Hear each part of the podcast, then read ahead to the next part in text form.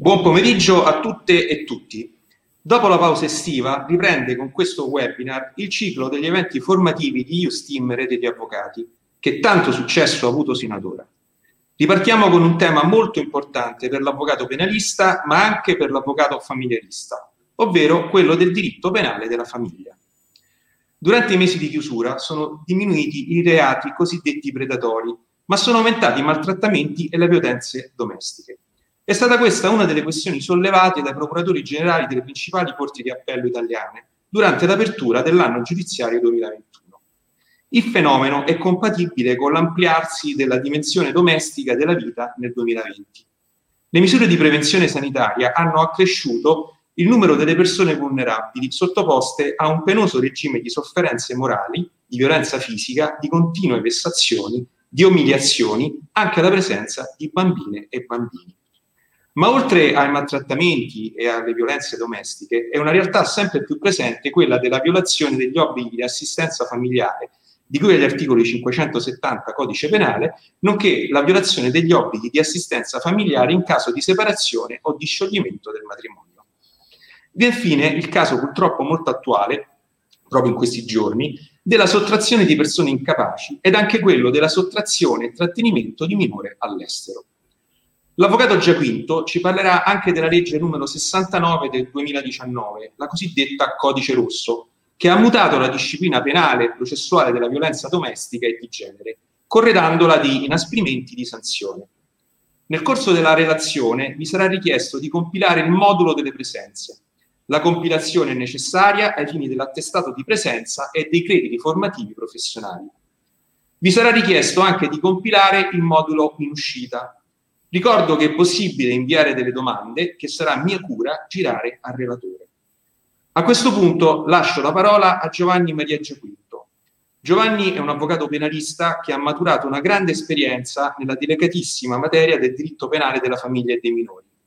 In questa ultima veste, oltre che in USTEAM, ho avuto modo di apprezzarne le doti nell'ambito della Commissione Diritto di Famiglia dell'Ordine degli Avvocati di Roma e dell'associ- dell'Associazione Antropoi, nella quale è stato responsabile del Dipartimento Diritto e Procedura Penale e inoltre docente di diritto penale del Master in diritto di famiglia della LUIS di Roma. Prego Giovanni, a te la parola. Eh, grazie Mario, io saluto tutti i colleghi e le colleghe e ovviamente te per la fiducia che mi riservi sempre. Ora, il tema che oggi andiamo ad affrontare è un tema molto ampio, eh, riguarda un fenomeno sociale in grande espansione, come tu hai giustamente ricordato, un fenomeno che eh, purtroppo eh, ha toccato dei livelli anche molto preoccupanti in questo periodo di, diciamo, molto particolare che stiamo vivendo e che siamo, siamo stati costretti a vivere, cioè durante il, il diciamo, lockdown. E, um, un fenomeno che bisogna però anche eh, valutare nella sua giusta dimensione. Ehm, voglio ricordare a questo proposito che uno studio che stato condotto sul fenomeno eh, non molto tempo fa ha potuto rilevare che molte delle denunce che vengono presentate e che vengono portate all'attenzione della magistratura sono purtroppo delle denunce eh, diciamo, strumentali a, a secondi fini nel senso che queste denunce si accompagnano tutte le volte anche a delle iniziative di natura civile che vengono appunto diciamo, strumentalizzate per ottenere vantaggi in ambito civile, in modo particolare in quello che è il settore dell'affidamento dei eh, figli minori. Quindi indubbiamente siamo in presenza di un fenomeno particolare che va eh, visto e va studiato anche però sotto questo particolare aspetto eh, da non diciamo, sottovalutare. Ora, oggi il, il, il, il, tema che andiamo ad affrontare è un tema molto ampio, un tema molto ampio che riguarda molti aspetti sia di natura sostanziale che di natura eh, prettamente diciamo, eh, processuale. Io cercherò di dare una, una diciamo, indicazione anche con un certo taglio pratico perché ritengo che eh, sia importante per noi avvocati che trattiamo questo, questo argomento, eh, diciamo, conoscere quelle che sono le tematiche che maggiormente vengono portate all'attenzione dei magistrati nel momento in cui vengono chiamati a decidere i diciamo, processi e anche quelle tematiche appunto collaterali che poi riguardano eh, tematiche di natura civile che io certamente non vado ad affrontare, ma che non sono certamente da diciamo, sottovalutare. Ora, il, io ho diciamo, predisposto delle slide che uso essenzialmente anche nel corso del master che tengo alla LUIS, quindi metto a vostra disposizione queste slide che sono molto ampie. Eh, io eh, chiaramente non eh, potrò parlare eh, per il tempo che mi viene concesso di tutte le tematiche connesse ai singoli reati, eh, ma andremo anzi, a soffermarci su aspetti particolari. Il primo aspetto particolare che io ritengo importante sottolineare è quello che è il concetto eh, di famiglia nell'ambito del diritto penale. Concetto di famiglia che trova un suo, eh, un, un suo punto di partenza già nella Carta Costituzionale. La nostra Carta Costituzionale è una Carta Costituzionale certamente ben fatta, ma anche datata nel tempo. E questo è importante perché nell'ambito della Carta Costituzionale essenzialmente noi troviamo un concetto di famiglia che è fondato sul eh, concetto del, eh, diciamo, sull'istituto del eh, matrimonio. Non a caso eh, l'articolo 29, che per esempio trovate in questa slide, recita che la Repubblica eh, diciamo, riconosce i diritti della famiglia come società naturale fondata sul matrimonio. Quindi essenzialmente questo eh, dell'istituto del matrimonio era posto a fondamento di tutte quelle norme penalistiche che con il codice Rocco venivano appunto sanzionate come penalmente rilevanti. Ora questo concetto di famiglia però è mutato nel corso del tempo ed è mutato e diciamo, si è ampliato il concetto di famiglia. Quindi il concetto di famiglia è un concetto più ampio che va oltre il eh, matrimonio. E per esempio una diciamo, diciamo, applicazione pratica di questa estensione del concetto di famiglia che va oltre a quello del diciamo, matrimonio è, è contenuto nell'articolo 574 ter del codice penale, il quale eh, ai fini del, del eh, codice penale prende in, per esempio in eh, diciamo, considerazione anche quelle unioni civili fra persone dello stesso sesso. Quindi, come vedete, già questa norma che è stata introdotta dalla legge del 2016, numero 76, amplia il concetto di famiglia e quindi non è più un concetto strettamente connesso a quello di matrimonio, ma anche a quelle diciamo, organizzazioni che, eh, e a quelle unioni tra persone dello stesso sesso. E poi abbiamo anche un altro articolo del codice penale che ci consente di, diciamo, di, di ampliare ulteriormente il concetto di famiglia penalmente rilevante ed è appunto l'articolo 540, comma primo del codice penale, che eh, stabilisce che la, che la diciamo, filiazione fuori dal matrimonio viene equiparata a tutti gli effetti alla filiazione in corso, in diciamo, costanza di matrimonio.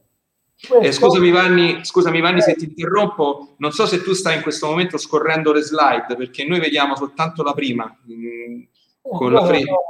Io sto scorrendo le slide, e non le vedete? No, mh, mm, vediamo soltanto la prima, soltanto allora, la prima slide. Cerchiamo di risolvere il problema? Sì. Marina, puoi venire un attimo? Così?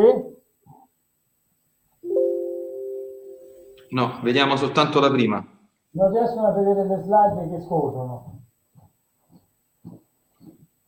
Un attimo solo cerchiamo di risolvere. Così neanche? No. Così? Non so più fare. E allora dovessi tornare nella, nel browser. Sì. Ecco, adesso le vediamo. Allora, anche se sono più piccole, le, le, le lasciamo. Adesso così. le vediamo, adesso le vediamo, perfetto. Le okay, vediamo, le mettiamo a tutto schermo. Le mettiamo a tutto schermo. No, io direi di lasciarle così perché almeno siamo sicuri che si vedono, Mario. Va benissimo, va benissimo. Okay. Continua, prego. Allora, stavo dicendo che ehm, il concetto di famiglia quindi è un concetto è stato ampliato, che va oltre l'istituto del matrimonio inteso a livello costituzionale dall'articolo 29. Oggi quindi abbiamo un concetto di famiglia che riguarda ogni eh, situazione che si basa su una eh, relazione affettiva. Eh, ciò che rileva per il codice penale, per tutte quelle norme che sanzionano comportamenti in ambito familiare, è il concetto appunto di insomma, relazione affettiva. E questo lo troviamo anche diciamo, eh, proprio in due norme particolari, che sono il eh, 612 bis che sanziona il comportamento dello stalker, quindi il cosiddetto stalking, e il 572 che sanziona i cosiddetti maltrattamenti. Nell'ambito di queste norme viene eh, diciamo, espressamente richiamato il concetto di diciamo, relazione affettiva eh, nell'ambito del quale eh, viene in evidenza il comportamento del, eh, dell'autore del reato, quale appunto è il comportamento penalmente rilevante. Quindi viene diciamo, equiparato il coniuge al convivente e ciò che rileva i fini penali è se fa il soggetto attivo del reato e il soggetto passivo del reato vi sia una relazione diciamo, affettiva. E diciamo, ehm, quello che importante è, per esempio, nell'ambito dell'articolo 572, cioè dei, del reato di diciamo, maltrattamenti, quello che ha stabilito la Corte di Cassazione proprio per eh, valutare quelle che sono le dinamiche eh, diciamo, familiari in cui può maturare una, un reato di insomma, questa specie. E ehm, la Cassazione, per esempio, con questa sentenza che vi cito, che è del 2008, ecco, eh, considera come eh, penalmente rilevante quel comportamento che comunque viene a maturare anche nell'ambito della famiglia di fatto e eh, quindi un concetto di famiglia certamente allargato, non più inteso come famiglia fondata sul matrimonio, ma famiglia fondata sul concetto di diciamo, relazione affettiva. Questo è certamente un punto di partenza del quale eh, non eh, possiamo e dobbiamo prescindere. Ora entriamo un po' nello specifico nell'ambito dei singoli reati per vedere un pochettino quelle che sono le tematiche di maggiore interesse che riguardano le singole fattispecie di reati. Per quello che oggi ci interessa, noi ci soffermeremo su questi articoli del codice penale. 570, codice penale che sanziona eh, il mancato, diciamo, la violazione degli obblighi di assistenza familiare, il 570 bis che è stato introdotto da poco che sanziona il comportamento eh, di, del coniuge o comunque il comportamento in eh, presenza di una sentenza di separazione. Questa è la differenza tra il 570 e il 570 bis, sul quale ovviamente adesso ci torneremo. Essenzialmente il 570 bis interviene ogni qualvolta vi sia un provvedimento di diciamo, separazione o di divorzio, ovviamente, e mentre il 570 è una norma che prende in considerazione anche diciamo, quei comportamenti che maturano invece anche in diciamo, costanza di un legame affettivo in, eh, qualora però manchi un provvedimento appunto che abbia stabilito la separazione o lo scioglimento del matrimonio. Poi abbiamo, ci andremo a soffermarci sul 571 che è, il, è, la, è la norma che sanziona l'abuso dei mezzi di correzione, il 572 il reato di maltrattamenti, il 574 che è la sottrazione di minori e poi il 574 bis che è una norma eh, che è stata introdotta anche questa da qualche anno che eh, disciplina la cosiddetta sottrazione internazionale di minori che è stata poi introdotta proprio perché purtroppo questo fenomeno della sottrazione internazionale anche, anche questo ha avuto una grossa diciamo, espansione e quindi si è si è sentita l'esigenza di eh, disciplinare in maniera specifica questa particolare fattispecie di reato.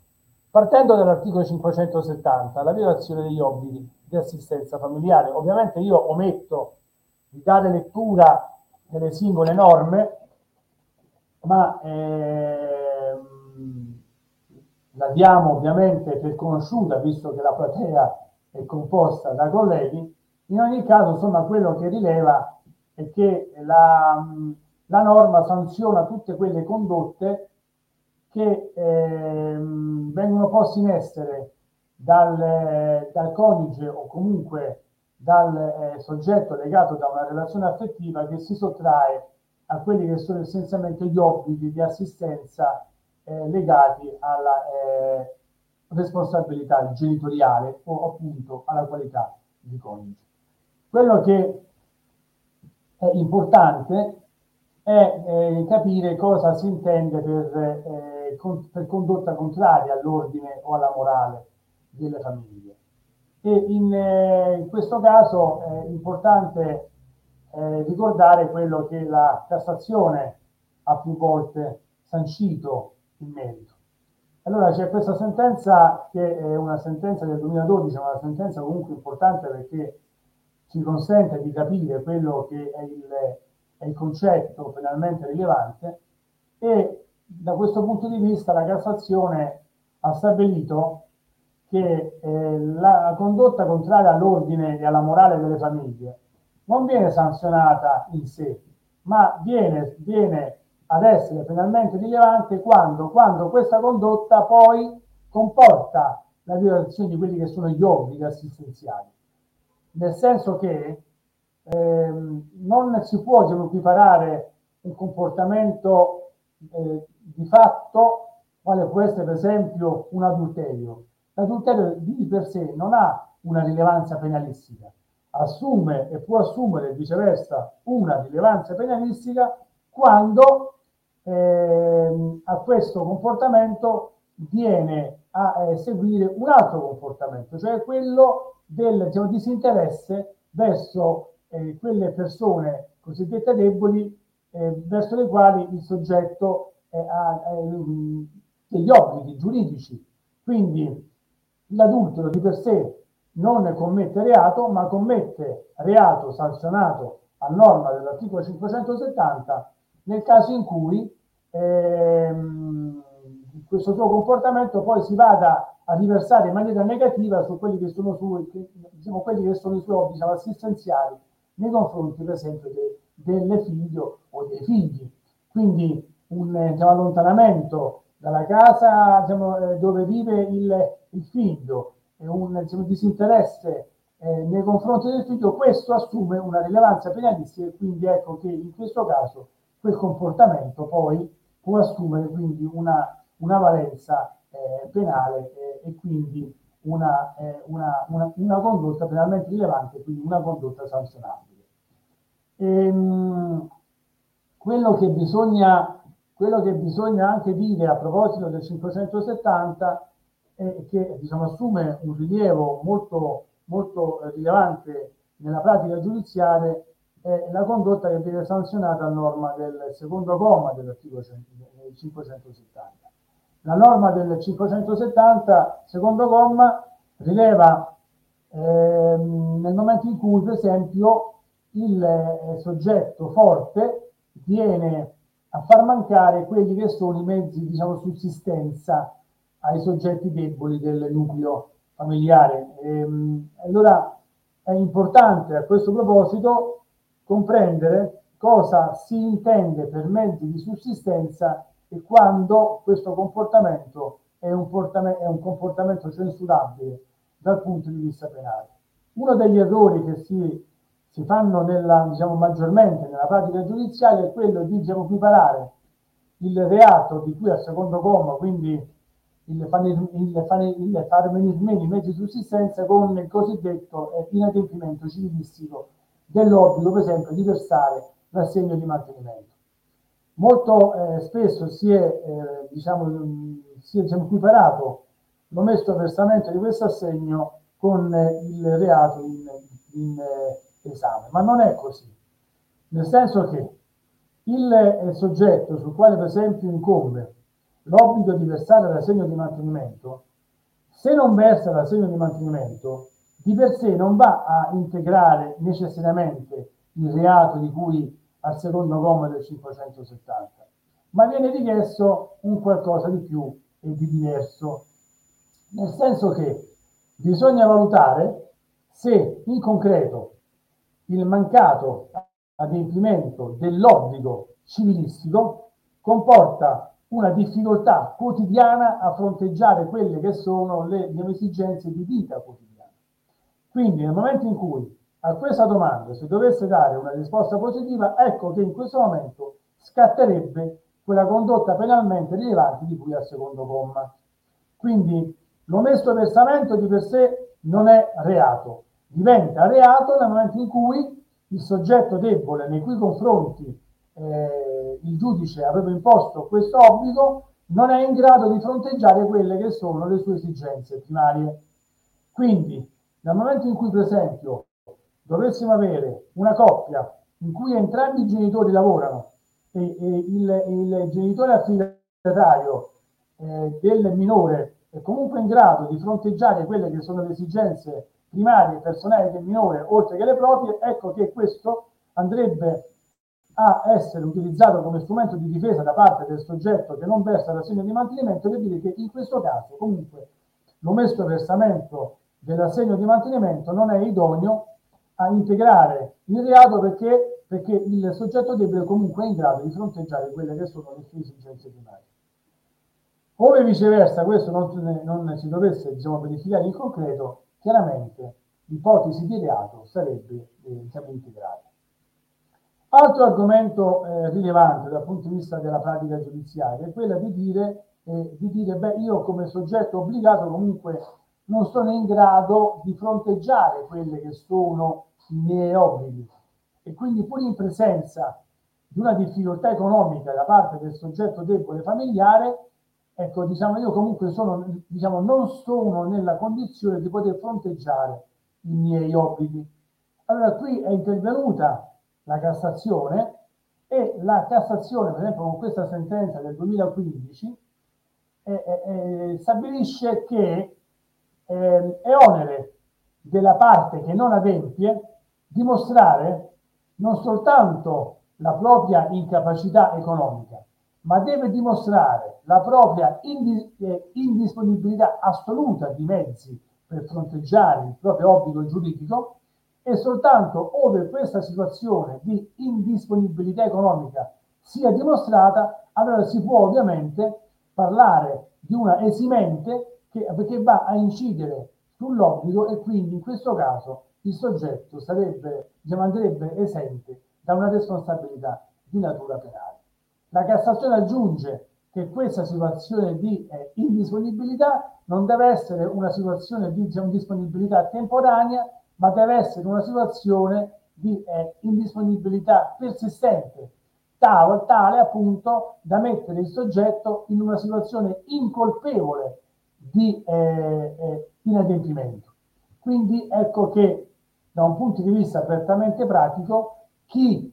eh, tende a sostenere una incapacità economica deve comunque fornire la prova di questa indisponibilità che deve essere assoluta deve essere persistente e deve essere anche incolpevole. Quindi che cosa si intende per una incapacità incolpevole? Possiamo per esempio ricordare i casi nei quali eh, si, eh, si, sostiene di non poter svolgere un lavoro, ma se per esempio il soggetto eh, sul quale incombe l'obbligo eh, di versare l'assegno e poi si sottrae a questo adempimento soltanto perché non ha accettato un lavoro, beh, in questo caso certamente non possiamo parlare di una situazione incolpevole in quanto il soggetto avrebbe potuto, ove avesse accettato un lavoro anche non corrispondente alla sua situazione personale, fronteggiare quelli che sono i suoi obblighi giuridici.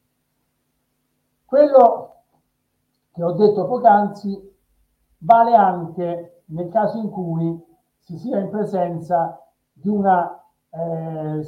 di una situazione familiare in cui è già intervenuta una sentenza di separazione o di divorzio, quindi di scioglimento del matrimonio. Siamo in presenza di una, di una norma, quella che è 570 bis, che è stata introdotta perché eh, si è sentita l'esigenza diciamo, disciplinare in maniera specifica quelle condotte poste in presenza di una eh, situazione familiare ben definita. Cioè, quindi quando siamo in presenza di una situazione familiare ben definita, quindi quando c'è una sentenza di, di diciamo, separazione o di, o di scioglimento del matrimonio, ecco che in caso di mancato adempimento degli obblighi assistenziali scatta non il 570 ma il 570 bis. Le pene sono identiche, ma diciamo ciò che cambia è la condizione presupposta. 570 si applica in tutte quelle situazioni in cui c'è una costanza di rapporto, il 570 bis, quelle situazioni in cui invece un rapporto è definito perché c'è una sentenza che ha già statuito in tema di separazione o di scioglimento del matrimonio.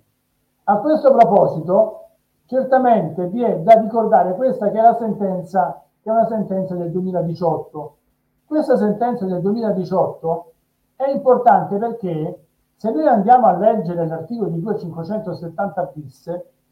ci rendiamo conto che il, eh, il legislatore che ha eh, legiferato e che ha introdotto il 570 bis essenzialmente non ha fatto diciamo, i conti con quella che è stata quell'evoluzione del concetto di eh, eh, legame familiare, non più fondato come abbiamo visto prima sul matrimonio, ma su un, su un legame affettivo. E il 570 bis, se noi lo andiamo a leggere, sembra una norma un pochettino datata, perché comunque sia è una norma che parla di, di, di, di diciamo, scioglimento e cessazione degli effetti civili o di nullità del matrimonio, ma non ne parla, per esempio, di tutte quelle situazioni che non si fondano sul matrimonio. Allora ecco che è intervenuta la giurisprudenza, la quale ha chiarito che questa norma va letta in una, diciamo, va data una lettura, una interpretazione sistematica che deve essere coerente con quella che è l'applicazione pratica della norma. E quindi anche questa norma del 570 bis, benché non fondata, non diciamo, benché riferita al concetto di matrimonio, comunque una norma che può trovare applicazione anche eh, qualora vengono violati eh, quei, quegli obblighi che riguardano i figli nati fuori del matrimonio.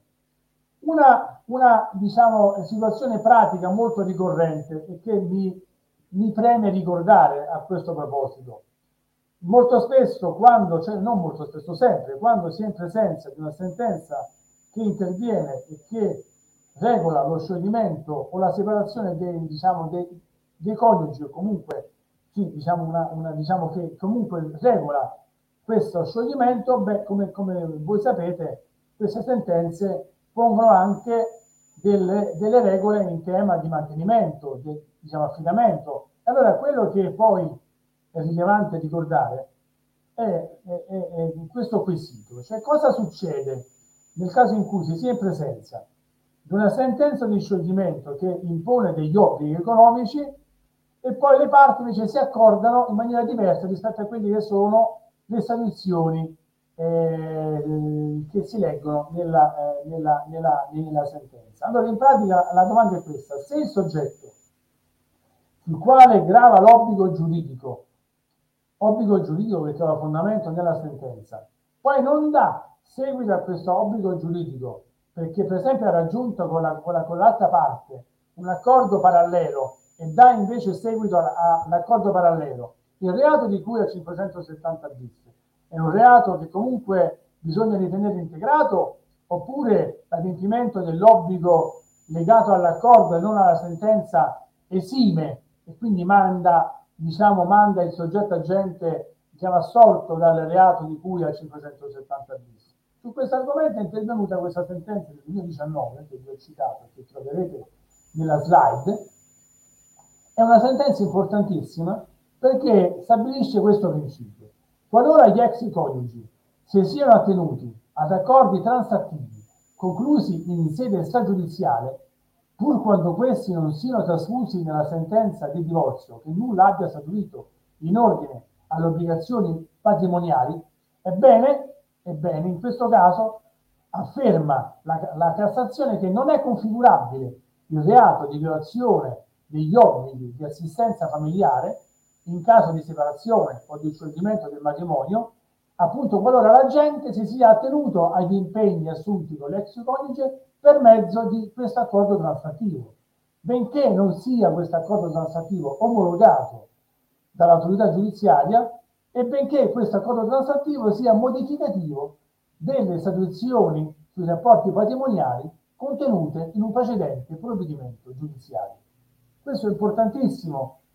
diciamo, è un, è un passaggio diciamo, fondamentale nella pratica giudiziale perché tante volte ci troviamo in presenza di sentenze, appunto, di provvedimenti giudiziari che o non stabiliscono comunque stabiliscono determinati obblighi, ebbene quello che la Cassazione con questa sentenza depositata il 7 febbraio 2020 ha stabilito è che deve prevalere l'accordo delle parti anche, diciamo, qualora l'accordo delle parti non sia omologato e anche qualora l'accordo delle parti, appunto, eh, modifichi le soluzioni contenute nel provvedimento giudiziario. Ora, altra questione importante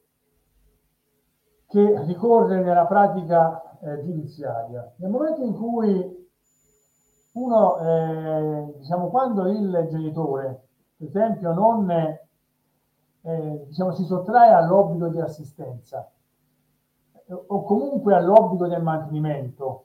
che viene, che viene statuito dal provvedimento giudiziario, oltre a commettere i reati di cui abbiamo finora accennato, quindi il 570 o il 570 bis, può commettere anche altre tipologie di reato. Essenzialmente la domanda si pone quando si è in presenza di un provvedimento giudiziario di scioglimento o di separazione che impone determinati obblighi. Bene, in questi casi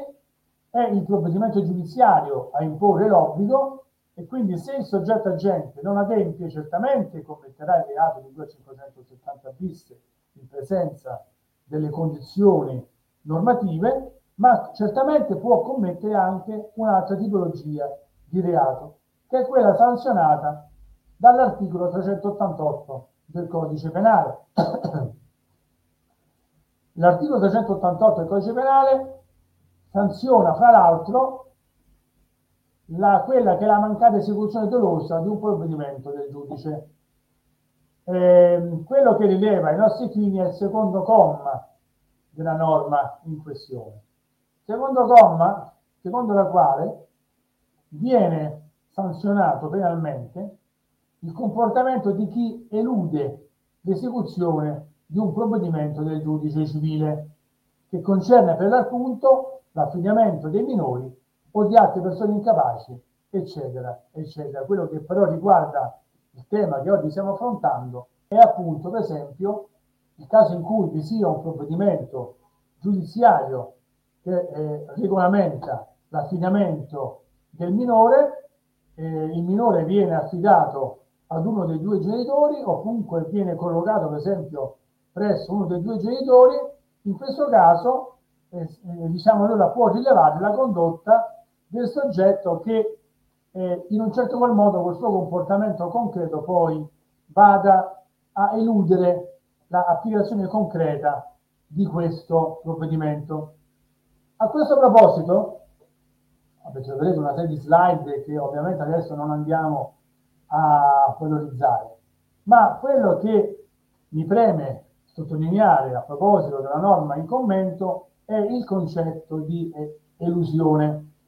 concetto molto dibattuto in giurisprudenza, un concetto non sempre univocamente interpretato.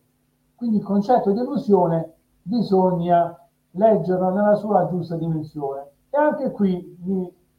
mi sono permesso di richiamare alcune massime della Corte di Cassazione che massime che ci consentono di comprendere quello che è il concetto di illusione penalmente rilevante. Allora, essenzialmente, a questo proposito, mi pare di poter dire che la giurisprudenza della Suprema Corte ricollega il concetto di elusione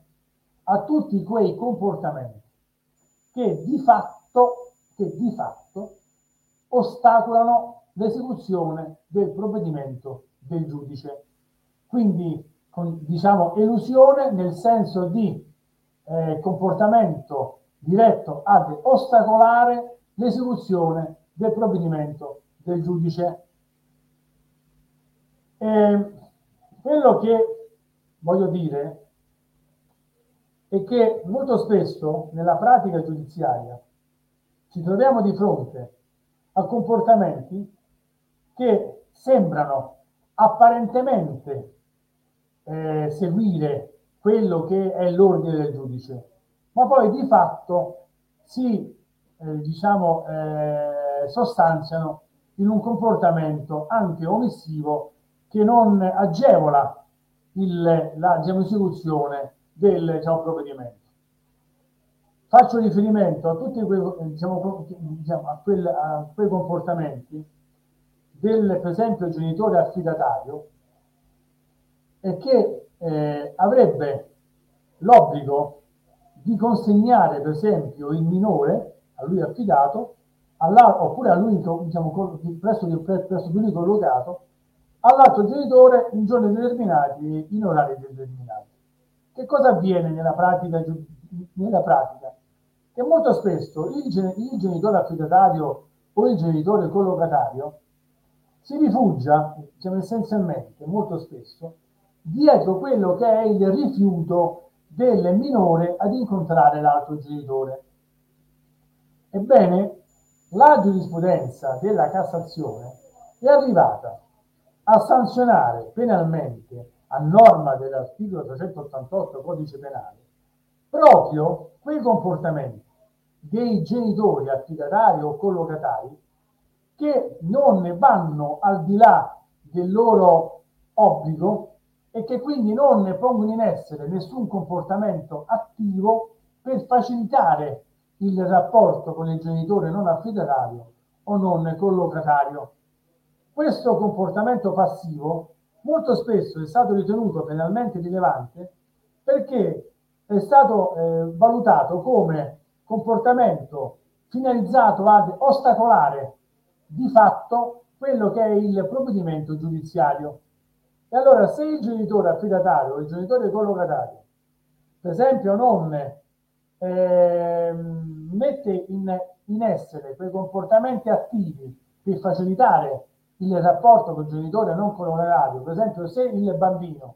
che deve incontrare il genitore non, non, non affidatario quel determinato giorno, a quella determinata ora, e il genitore nulla fa per facilitare questo incontro, in quanto per esempio manda un telegramma dicendo ma il bambino non ti vuole incontrare e quindi non facilita questo incontro, bene, la giurisprudenza della Cassazione in non pochi casi ha ritenuto proprio questo comportamento di fatto come di ostacolo a quello che è il, la diciamo, natura, l'essenza del provvedimento giudiziario e quindi come tale penalmente rilevante. In buona sostanza, un altro concetto che mi pare importante ricordare a questo proposito è il concetto di frustrazione delle altrui aspettative.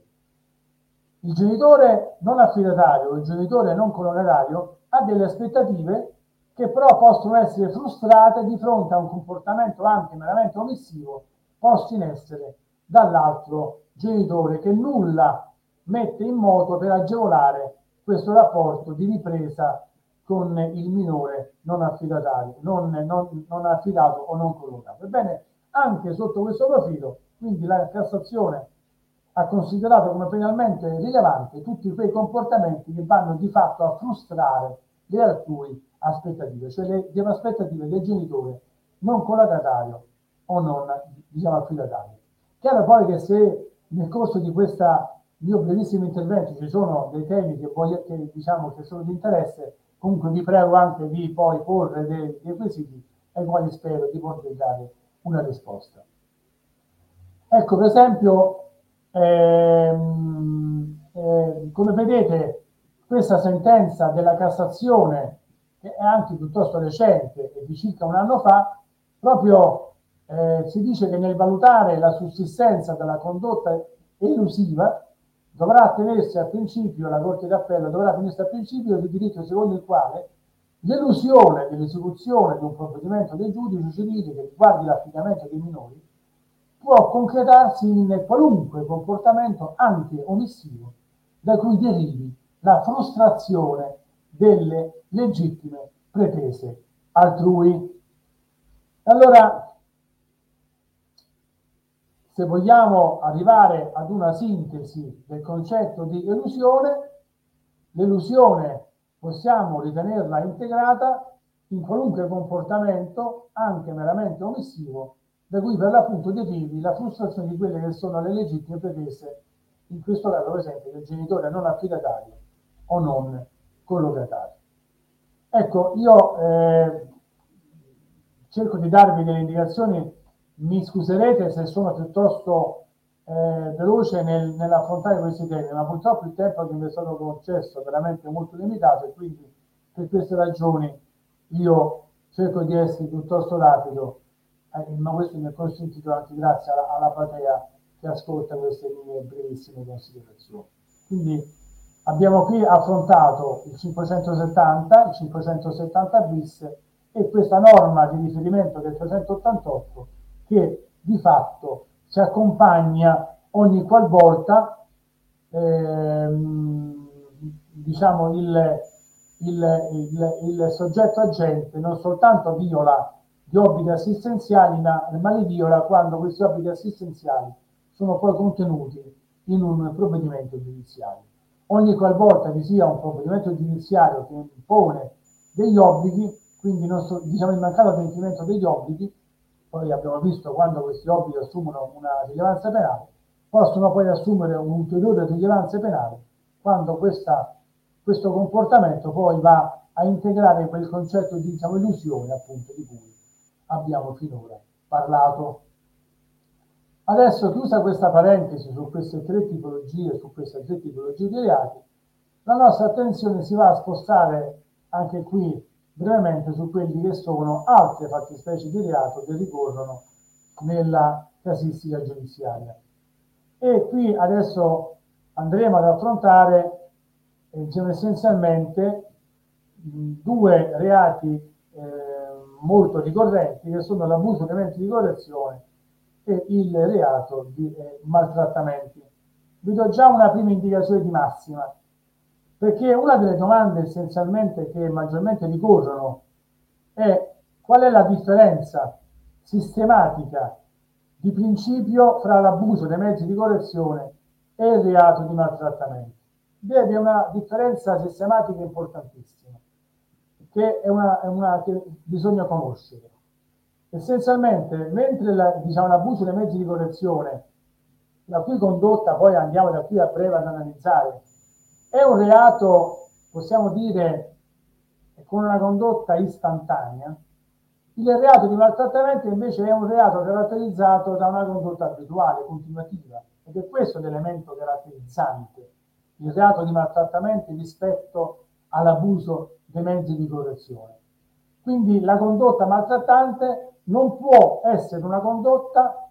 che si va ad concretizzare in un unico episodio. Mentre l'abuso dei mezzi di correzione è una condotta che diciamo essenzialmente si integra in presenza di un unico episodio,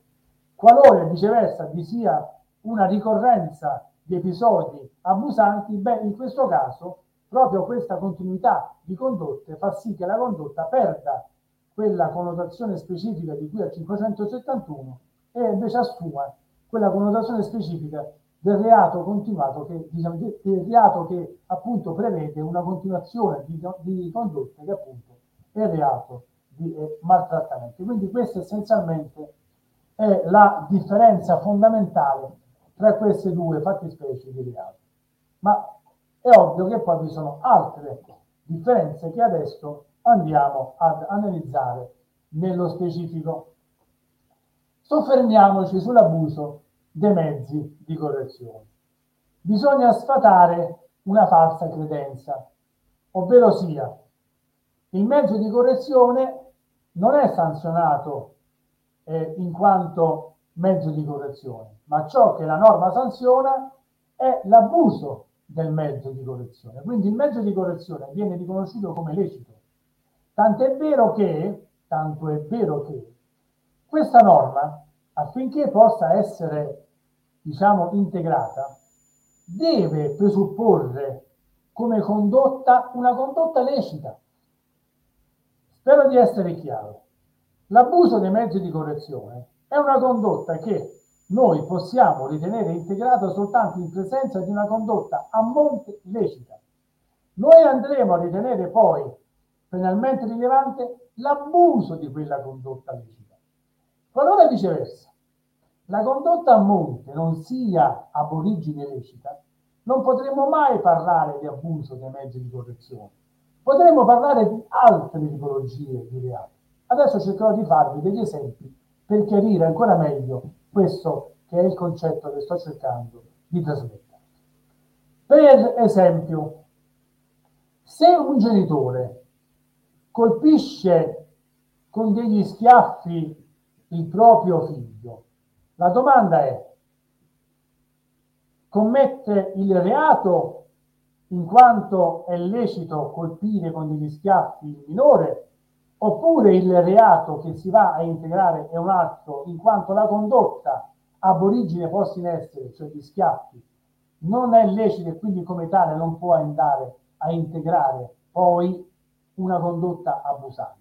Beh, in questo caso la giurisprudenza devo dire che si è più volte posta questa domanda. Allora, bisogna chiaramente scendere nel particolare. La condotta del, della semplice sculacciata, vuol dire, può essere considerata una condotta lecita se ovviamente finalizzata e contenuta entro determinati limiti.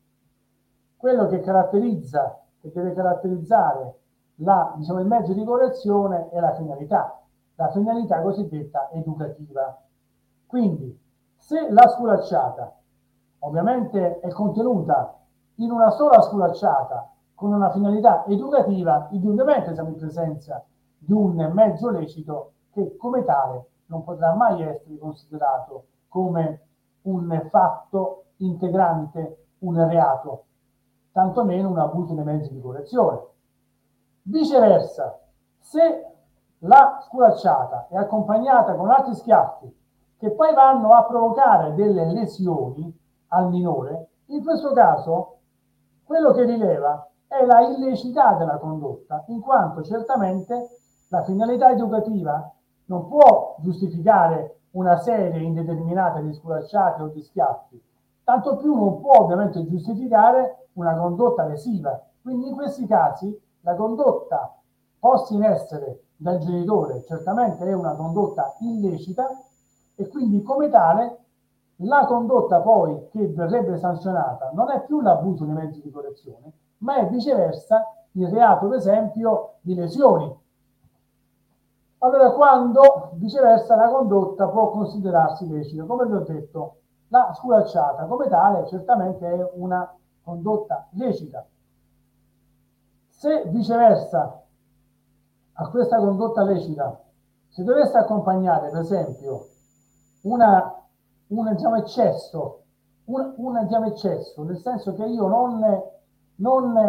eh, sanziono con una sculacciata mio figlio nell'ambito domestico, ma lo sculaccio in presenza di, diver- di più persone. In questo caso, cosa dice la giurisprudenza? Viene meno quella che, la, che è la finalità educativa. Quindi, venendo meno la finalità educativa, perché la sculacciata non è finalizzata a educare, ma è finalizzata ad umiliare il bambino di fronte ai terzi. In questo caso, però, essendo in astratto lecita la sculacciata, ma essendo illecito il fine, ecco che andiamo a ritenere integrato il reato di abuso dei mezzi di correzione. Spero di essere stato chiaro, anche se mi rendo conto che il concetto è un concetto abbastanza difficile da da, da diciamo, comprendere e da poi eh, è, è, di, diciamo, è di difficile applicazione pratica. Tantissimi sono i casi in cui ci troviamo proprio di fronte a fattispecie che diciamo, diciamo, la cui rilevanza penale veramente è molto difficile da individuare. Allora mi trovo per esempio nell'ultimo periodo ad affrontare un caso nel quale la madre colpisce il, il, il figlio con più schiaffoni che provocano delle lesioni. Allora, in questo caso la giurisprudenza della, della, della, del, del Tribunale di Roma ha stabilito che se dagli schiaffoni derivano degli eventi lesivi, non si può più parlare di mezzi di correzione leciti, in quanto questi mezzi di correzione leciti hanno travalicato quella che è la finalità educativa e in questo caso il reato contestato è il reato di lesioni, poi il reato di lesione aggravato anche dal rapporto ovviamente di filiazione, eccetera, eccetera. Quindi in questo caso si è stabilito che il, il comportamento ab origine possono essere dal genitore un comportamento illecito e quindi come tale il reato di abuso dei mezzi di correzione non può contestarsi, ma resta integrato dal reato di lesioni. Per esempio, può capitare, e mi è capitato, che il minore venga, eh, venga punito e venga mantenuto rinchiuso nella, nella sua camera da letto. Beh, anche in questi casi la giurisprudenza, devo dire, è sempre molto oscillante e qui bisogna, bisogna porsi la domanda, quanto è durata questa, questa, questa, questa punizione? Che cosa ha comportato di fatto questa punizione? Perché nella pratica, diciamo, corrente, voglio dire, è capitato a tutti, più o meno, di punire un, un, un bambino, diciamo, mettendolo dietro, per esempio, la lavagna a scuola. Quante volte quando noi eravamo piccoli venivamo messi dietro la lavagna a scuola. Bisogna vedere poi la durata anche di questa condotta e la finalità di questa condotta. Perché se questa condotta, per esempio, ha una durata eccessiva rispetto a quella che dovrebbe essere la finalità educativa, beh allora in questo caso certamente la condotta posta in essere non può considerarsi lecita e quindi quel comportamento di per sé non potrà in quanto non lecito, integrare l'abuso dei mezzi di correzione che presuppone un comportamento a origine lecito, ma andrà a integrare altre fattispecie di reato, per esempio, mi viene in mente la violenza privata, quando una persona viene costretta a tollerare un certo determinato comportamento. Bene, in questo caso la costrizione oltre termine del minore, del bambino, in un ambiente quale può essere la sua camera o il bagno di casa, beh, in questo caso certamente si andrebbero a travalicare quelli che sono i limiti temporali del mezzo correttivo e quindi in questo caso il mezzo correttivo verrebbe considerato eh, non lecito e quindi il comportamento poi verrebbe sanzionato non più come abuso dei mezzi di correzione, ma come comportamento penalmente rilevante sotto altri aspetti, appunto come quello che vi ho detto, per esempio la violenza privata per non arrivare poi a pensare ad una costruzione che dura ore o dura giorni, in questo caso addirittura potremmo parlare del reato più grave di sequestro di persone. Quindi la fattispecie di cui al 571 è una fattispecie che può rivedersi, cioè che, che dobbiamo necessariamente considerare partendo dal presupposto che l'elemento di base deve essere un comportamento lecito, poi se ovviamente si abusa di questo comportamento lecito, in questo caso quindi potremmo parlare di un abuso di mezzi leciti di correzione. Eh, la giurisprudenza poi ha diciamo, ritenuto di doversi soffermare anche su quelle che sono le finalità no, del, dei mezzi di correzione, perché proprio per esempio, qui è importante questa sentenza del 2014, vi è una equiparazione del mezzo di correzione, cioè del termine correzione, con il sinonimo di educazione. Quindi correzione come educazione allora è lecita, ma correzione come umiliazione, questo infatti stabilisce poi la Cassazione con queste sentenze che vi ho citato nelle slide, certamente non può essere considerato come comportamento lecito. Quindi certamente travalicano i limiti della licità tutti quei comportamenti la cui finalità non è la finalità educativa, ma è la finalità, eh, diciamo, umiliante del, del soggetto che subisce questa condotta penalmente rilevante. Come vi ho già detto, eh, come vi ho già detto, eh, vi ho anche parlato della distinzione fra il reato di eh, abuso dei mezzi di correzione e il reato di maltrattamenti, vediamo adesso di capire eh, in che cosa si sostanzia il reato più grave di maltrattamenti. La norma è una norma eh, di, eh, che ricorre moltissimo, tantissimo nella pratica giudiziaria. È una delle fattispecie più ricorrenti nell'ambito delle, eh, dei, dei, vari processi che si fanno in ambito familiare, i reati contro la famiglia. Eh, sarà, sarà, un costume oggi contestare il reato di maltrattamento, ma vi sono tantissime contestazioni di questa tipologia di reati. Vediamo qual è la condotta penalmente rilevante. Scusatemi, sono in una, sto facendo una conferenza. Allora, eh, in che cosa si sostanzia la condotta materiale del reato di maltrattamento? Mario, mi sentite sempre? Sì. Benissimo, benissimo, continua. Sì, sì, perfettamente Giovanni. Continua. Grazie. Allora, in cosa si sostanzia la condotta maltrattante? Eh, vi ho già detto che tale è la condotta che non si sostanzia in un unico episodio. Perché vi possa essere reato di maltrattamenti è necessario che si reiterino nel tempo condotte tra loro anche non penalmente rilevanti. Quello che è un dato caratterizzante di questa fattispecie di reato è che alla base di questa fattispecie non deve esserci necessariamente una pluralità di fatti di per sé penalmente rilevanti, ma anche fatti che di per sé non sono penalmente rilevanti possono poi assumere quell'aspetto di penalmente rilevante proprio perché reiterati più volte nel tempo con una specifica finalità, che è quella vessatoria ed umiliante della, del soggetto passivo del reato. Tanto è vero questo che, per esempio, in questa sentenza datata, ma che comunque è sempre molto ricorrente, anche gli atti di, infedeltà coniugale possono essere considerati, pur non penalmente rilevanti, comunque atti che poi possono assumere una rilevanza ai fini della contestazione del reato di maltrattamenti.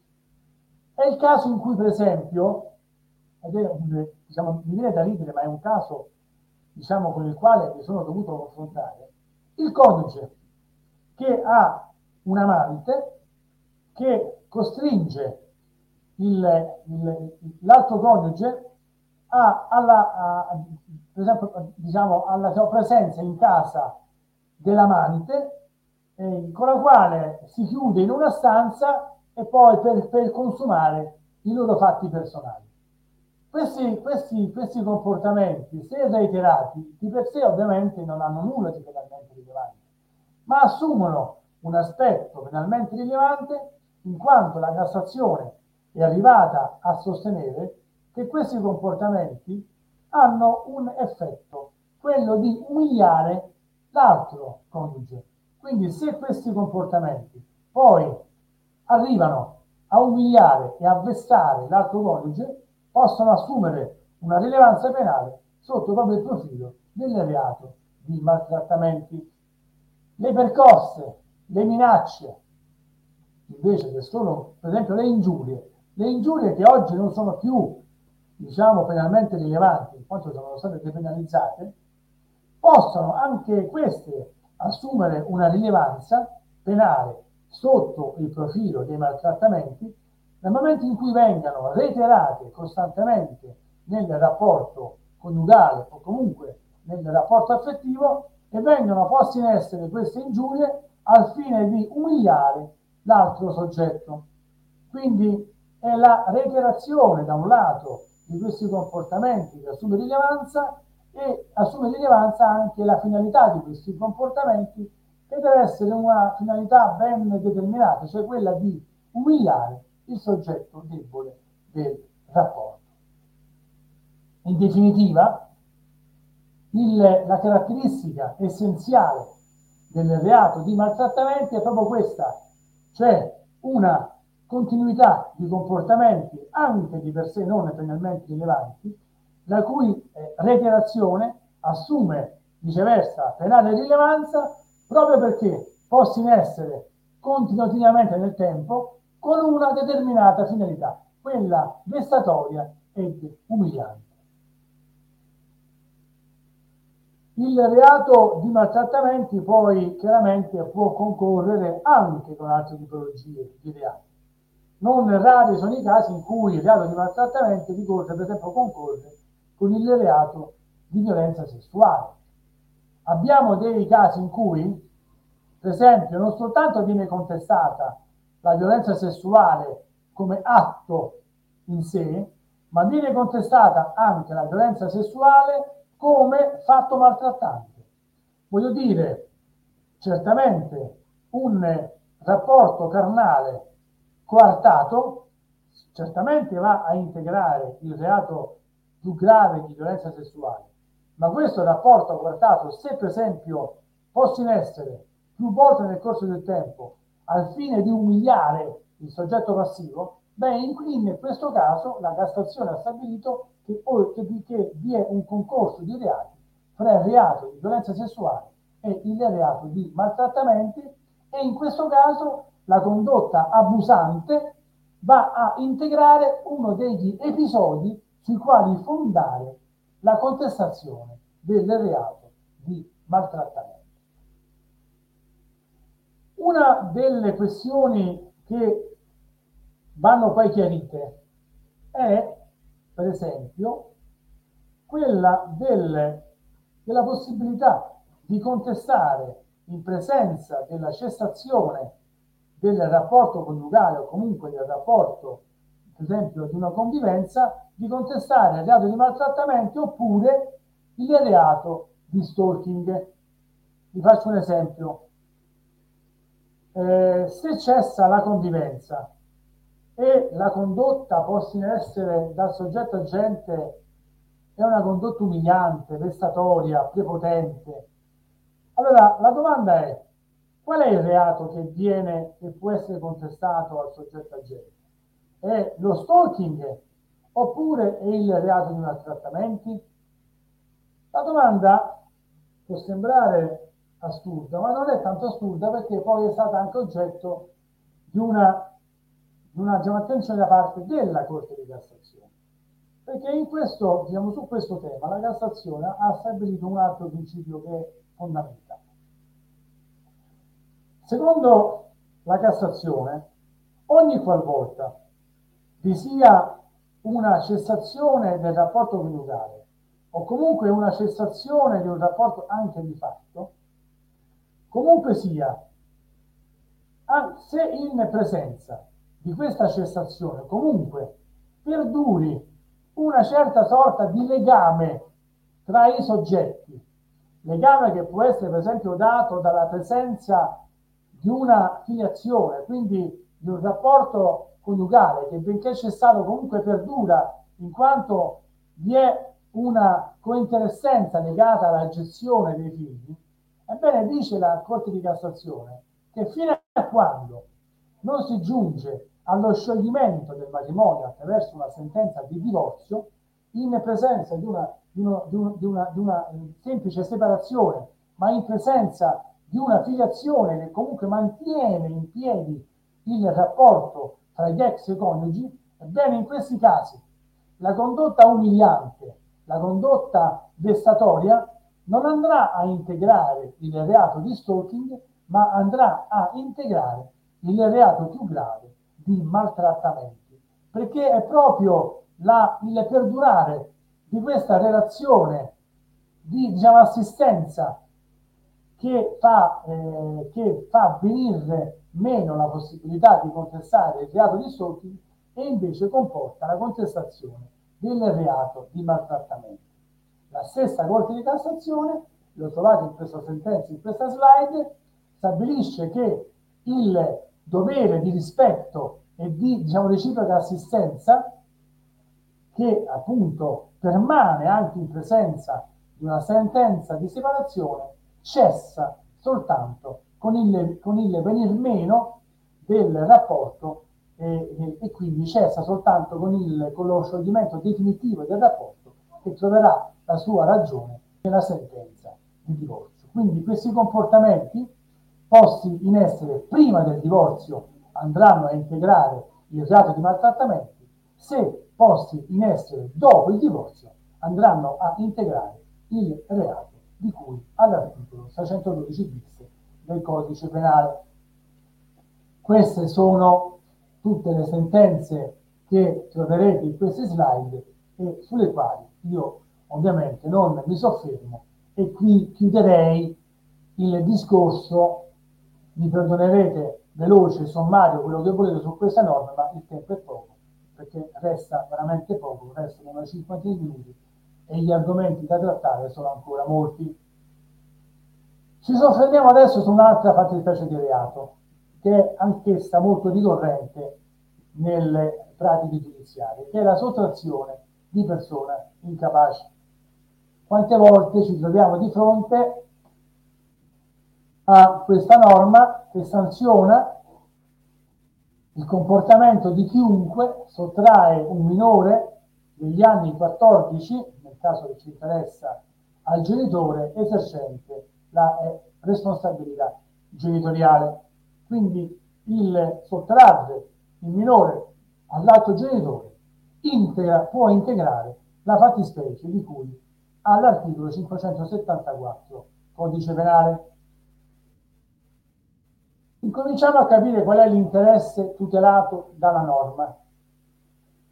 Ora, Erroneamente si pensa che sia soltanto l'interesse del genitore a esercitare la propria potestà, cioè proprio il potere dovere di genitore sul minore. Ma così non è, perché, come correttamente ha stabilito la Cassazione, la norma in esame non tende soltanto a tutelare l'interesse di quel genitore al quale viene sottratto il figlio, ma tende anche a tutelare l'interesse altrettanto fondamentale del figlio a vivere la relazione con l'altro genitore. Per esempio, se questo è il caso che viene trattato in questa sentenza, che è datata ma che comunque stabilisce dei principi fondamentali. Qui viene, viene stabilito un principio, che è quello del figlio a vivere nell'habitat naturale secondo le indicazioni e determinazioni del genitore stesso. Allora, se il genitore, per esempio, non affidatario o non collocatario sottrae il, il bambino al genitore collocatario o affidatario, non soltanto lede l'interesse del genitore, che ovviamente si vedrà sottratto il bambino e quindi avrà ovviamente tutte le sue ragioni a tutelare i suoi diritti, ma in questo caso viene anche leso il diritto del minore a vivere nell'habitat, nel suo habitat naturale in cui era abituato a vivere. Quindi è, soltanto, è anche l'interesse del minore a questa situazione che viene tutelata dall'articolo 574 codice penale. E aggiungo un'altra considerazione che è altrettanto importante, perché non dobbiamo dimenticare che L'interesse del minore è anche quello di vivere appieno il proprio rapporto non soltanto con uno dei due genitori, ma con entrambi i genitori. Quindi l'interesse del minore che viene tutelato dal 574 codice penale è anche essenzialmente questo, cioè non soltanto il diritto alla bigenitorialità dei genitori, ma anche il diritto alla digenitorialità del minore a vivere il proprio rapporto con entrambi i genitori. Se noi valutiamo correttamente la norma, la dobbiamo certamente valorizzare anche sotto questo aspetto. Quindi il diritto di querela, per esempio, che spetta al genitore al quale viene sottratto il figlio, beh, voglio dire, è un diritto che deve essere esercitato non soltanto a nome proprio, ma anche a nome del minore che subisce la sottrazione e che quindi subendo la sottrazione non può ovviamente vedersi garantiti quei diritti a vivere con entrambi i genitori i propri momenti della vita quotidiana.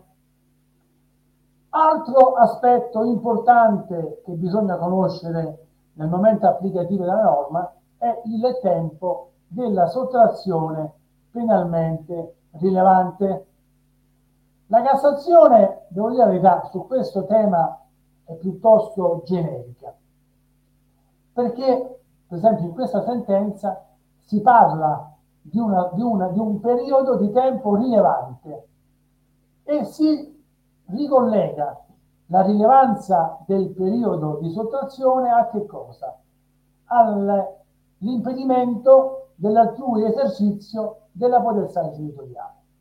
Voglio dire, quindi, in buona sostanza, per comprendere qual è la, diciamo, il tempo rilevante ai fini della sottrazione penalmente rilevante, non possiamo prescindere dal considerare che, che la sottrazione può assumere una rilevanza penale quando la durata della sottrazione è tale da incidere in maniera determinante sull'esercizio della potestà genitoriale del genitore a cui il minore viene per l'appunto sottratto. E allora indubbiamente non può considerarsi penalmente rilevante la sottrazione che si sostanzia in una sottrazione che è durata poche ore. Devo dire, di fatto mi pare difficile considerare penalmente rilevante una sottrazione che abbia una durata soltanto di poche ore.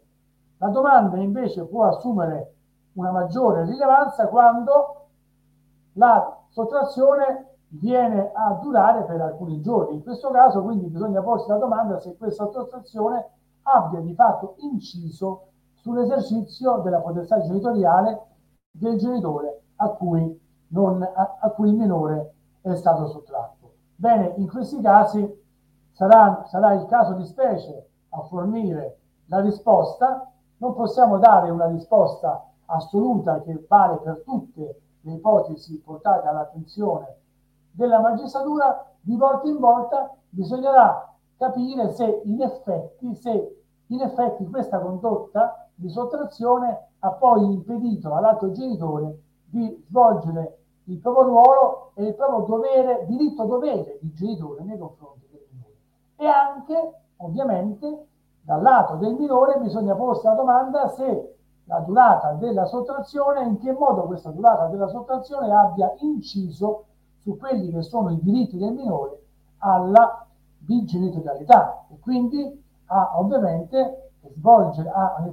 per esempio trascorrere il proprio tempo con entrambi i genitori e quindi bisogna di volta in volta capire questa sottrazione in che modo abbia inciso sul diritto del minore a vivere con entrambi i genitori i suoi momenti quotidiani.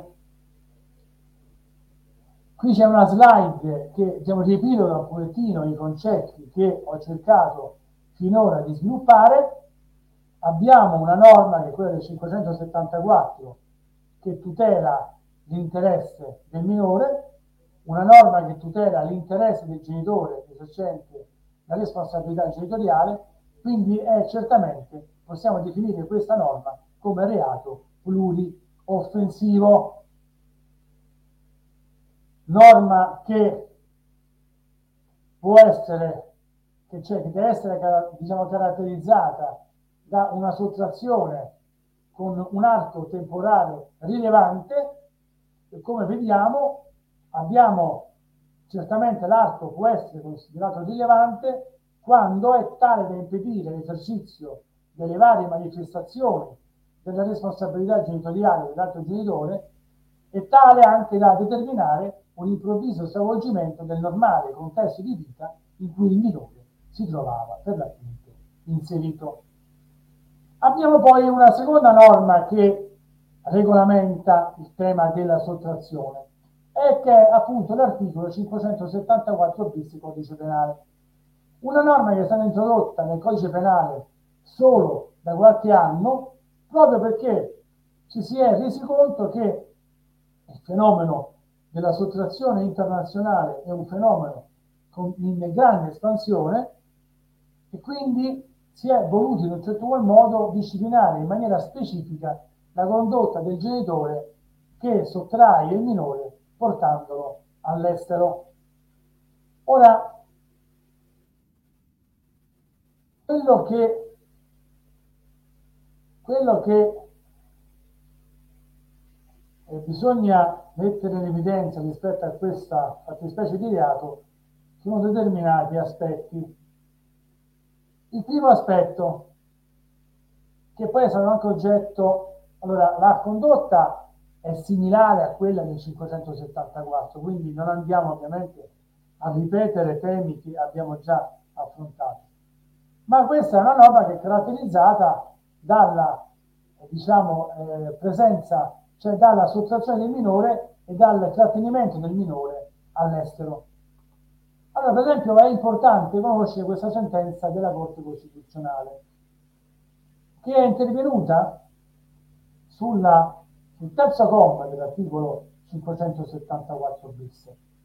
Se noi leggiamo il terzo comma del 574 bis, e faccio riferimento a, questa, a questo comma perché è una norma che poi interessa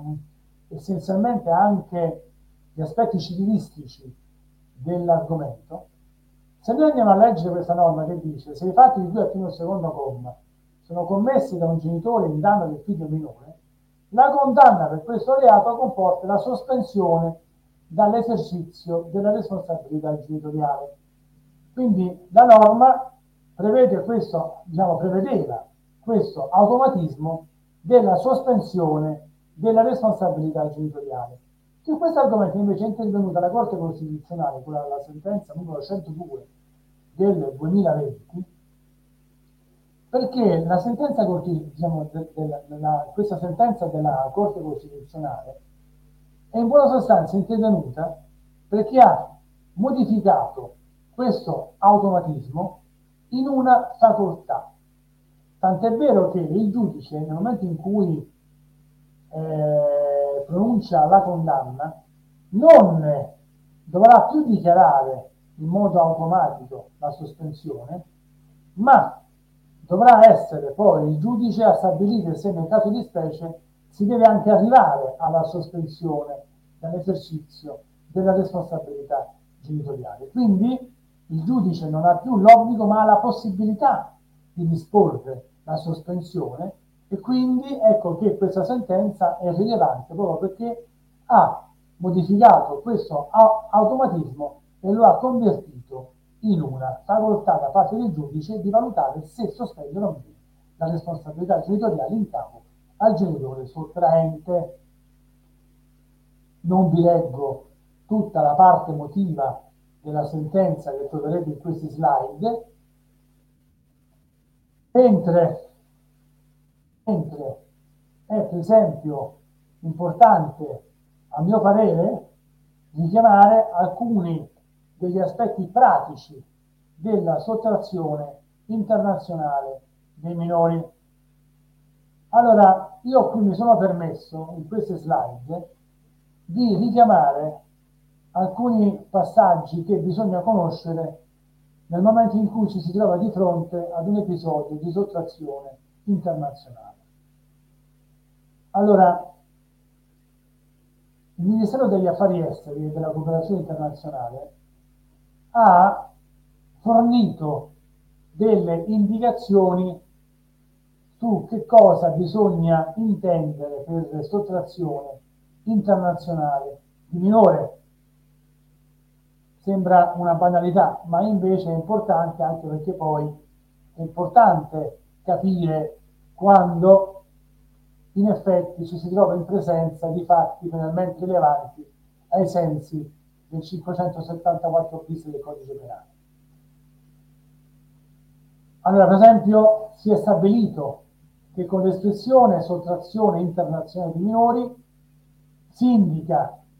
la situazione in cui il minore viene illecitamente condotto all'estero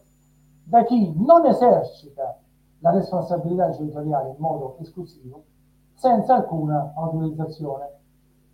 E poi, nel caso in cui il minore, una volta portato all'estero, non venga ricondotto nel paese di residenza abituale a seguito appunto di un soggiorno all'estero. Perché per esempio può capitare che il genitore non affidatario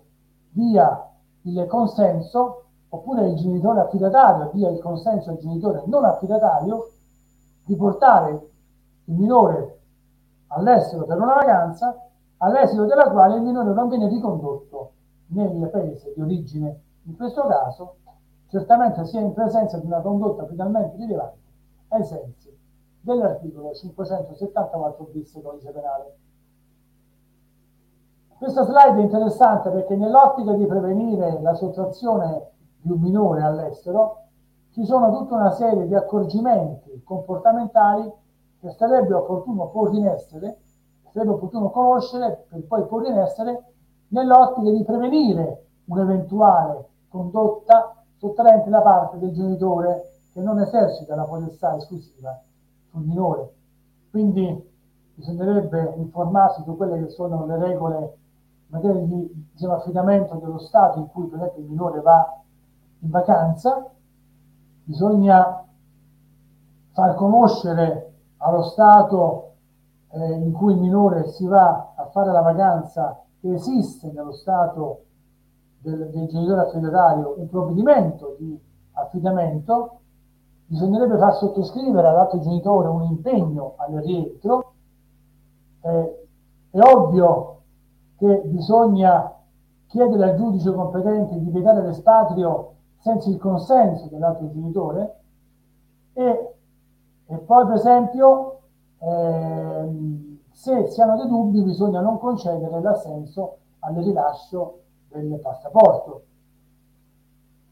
Cosa succede in caso, cioè cosa bisogna fare in concreto se il minore viene portato all'estero? Bisogna fare due cose essenzialmente. Bisogna presentare una denuncia all'autorità giudiziaria di sottrazione del minore e bisogna poi attivare la cosiddetta procedura di rientro prevista dalla Convenzione dell'AIA. Procedura di rientro che può essere attivata soltanto ovviamente nel caso in cui tra il paese di residenza e il paese in cui poi il minore si trova è stata sottoscritta la Convenzione dell'AIA.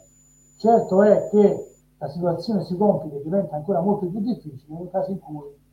il minore venga, venga portato in, una, in, uno stato in cui eh, in uno stato che non ha sottoscritto la convenzione dell'AIA. Mi preme a questo punto richiamare la vostra attenzione su quelli che sono proprio i principi basilari previsti dalla convenzione dell'AIA che bisogna conoscere per poi sapere cosa fare in concreto quando un minore viene portato all'estero. Giovanni? Dimmi. Scusami un, attimo, un momento di pausa, prenditi un attimo di pausa perché è, è necessario avvisare eh, i colleghi che stanno seguendo tuo, questa tua interessantissima eh, lezione che il modulo online per eh, la registrazione della presenza è attivo e sarà disattivato tra qualche minuto quindi coloro che avessero eventualmente disattivato il video per motivi di connessione e ascoltato soltanto il tuo intervento dovrebbero eh, cliccare sul link eh, presente nella descrizione del video e registrare la propria presenza, altrimenti non potremo, non sarà possibile inviare il, l'attestato di partecipazione con il credito eh, formativo riconosciuto dal Consiglio nazionale forense. A te la parola di nuovo, scusami per l'interruzione. Ok, io vedo che il tempo che rimane è veramente molto poco, Mario, quindi io cercherò proprio di andare... Guarda, puoi andare tranquillamente perché abbiamo un'altra mezz'ora, quindi... Eh, vai... in, io, sì, in, in, 30 minuti ovviamente non potrò trattare tutti gli argomenti che mi ero ripromesso, poi eventualmente faremo un supplemento se volete. Assolutamente, molto volentieri, molto volentieri. I colleghi oggi saranno felicissimi di seguirti. Oggi forse, oggi forse, ci dovremmo fermare a, a certi argomenti e non tratteremo altre, altre situazioni, ma insomma io cerco di, di andare avanti per quanto possibile. Quindi l'importanza di sapere cosa fare se il minore viene portato all'estero. È chiaro che il cosa fare dipende da dove il minore viene portato, perché se il minore viene portato in, un estero, in uno Stato straniero che ha sottoscritto la convenzione dell'AIA, allora bisogna seguire una procedura che ora andremo a vedere. Se viceversa non ha sottoscritto la convenzione dell'AIA, beh, i problemi diventano, possono diventare insormontabili e di difficile attuazione il rientro del minore nello stato di origine. Adesso vediamo quali sono i diciamo, presupposti per cui si può ricorrere alla convenzione dell'AIA. Intanto, come vi ho detto, è necessario che lo Stato di residenza e lo Stato di rifugio abbiano aderito alla Convenzione dell'AIA. La seconda condizione è che il minore sottratto abbia meno di 16 anni, perché se il minore ha compiuto 16 anni non troverà applicazione la convenzione dell'AIA, che poi vediamo che cosa comporta in concreto. Occorre poi che la convenzione, che la procedura della, prevista da questa convenzione venga attivata dall'esercente la responsabilità genitoriale nello Stato appunto in cui il minore risiede. Allora, c'è una tempistica entro cui può essere attivata la procedura. Intanto bisogna attivare la procedura entro un anno dalla sottrazione, perché se viene attivata entro un anno dalla sottrazione, il giudice del paese in cui il minore si trova è obbligato a ordinare il, il rientro del minore nello stato di origine. Se viceversa la domanda viene inoltrata decorso un anno dalla sottrazione, il giudice del luogo in cui il minore si trova ha la facoltà di ordinare il rientro. Le conseguenze, come vedete, possono essere ovviamente ben diverse. Come si attiva la procedura della convenzione dell'AIA? A me è capitato, bisogna attivare la domanda presso l'autorità centrale dello Stato in cui il minore aveva la residenza. L'autorità centrale, poi vedremo in che cosa consiste questa autorità, si muove su richiesta di chi lamenta la sottrazione ed è l'autorità centrale che promuove presso lo Stato dove il minore si trova la procedura di rientro. Vediamo dove, diciamo, chi è in Italia, da chi è, diciamo, da chi è diciamo, rappresentata questa autorità centrale in Italia. In questa slide troverete che per l'Italia l'autorità centrale è per l'appunto istituita presso il Dipartimento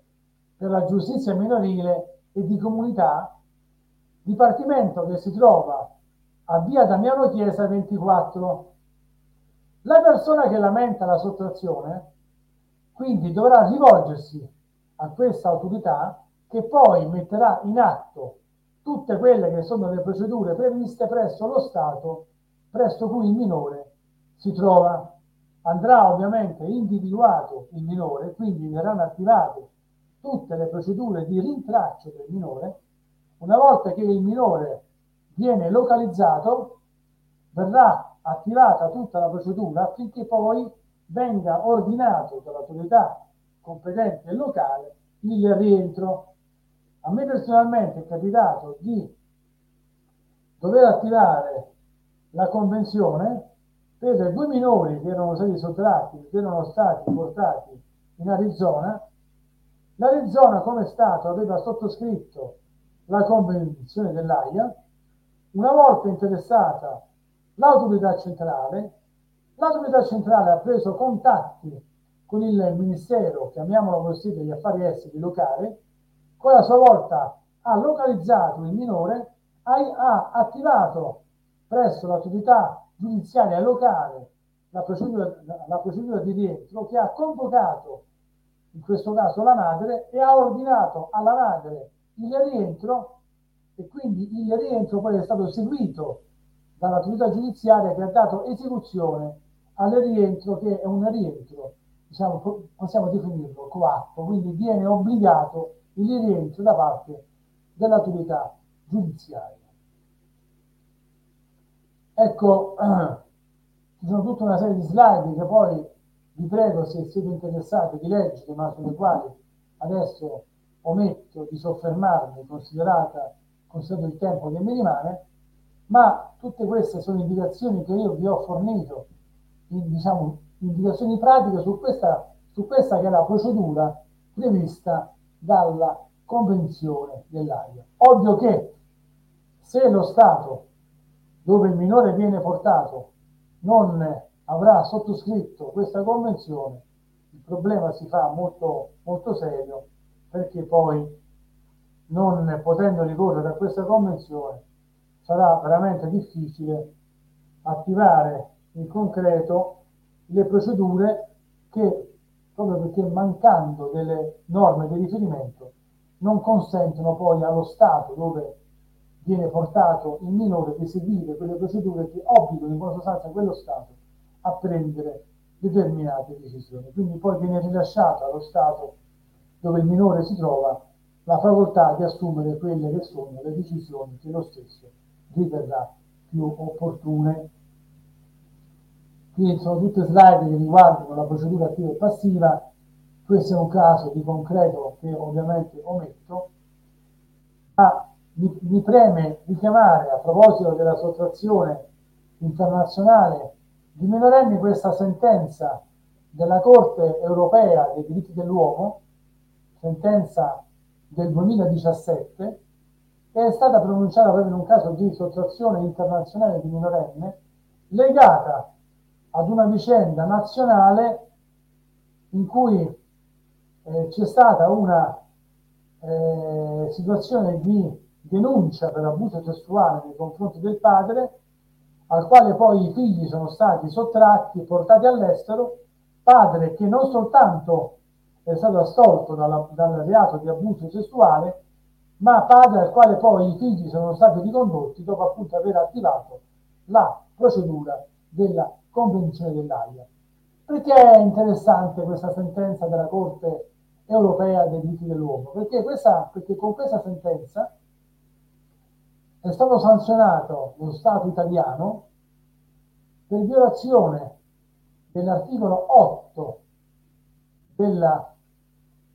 de, dell'articolo 8 eh, del, eh, del, della Convenzione dei diritti dell'uomo, quale stabilisce che ogni persona ha diritto al rispetto della propria vita privata e familiare. Allora, facendo appello a questa a questa norma, la Corte europea dei diritti dell'uomo ha stabilito che è da sanzionare il comportamento dello Stato, cosa che è avvenuta in concreto, che non faciliti la ripresa dei rapporti fra il genitore non affidatario e non collocatario e con i minori che nel caso di specie erano stati addirittura portati all'estero e nel caso di specie minori che avevano perso il rapporto genitoriale con il genitore denunciato proprio a causa della lungaggine della vicenda giudiziaria che aveva comportato di fatto la cessazione dei rapporti fra il genitore denunciato non affidatario e i due minori nel caso di specie. Quindi la la sentenza in commento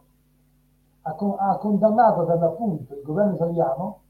per violazione dell'articolo 8 a causa dei ritardi irragionevoli nel procedimento penale nei confronti del ricorrente.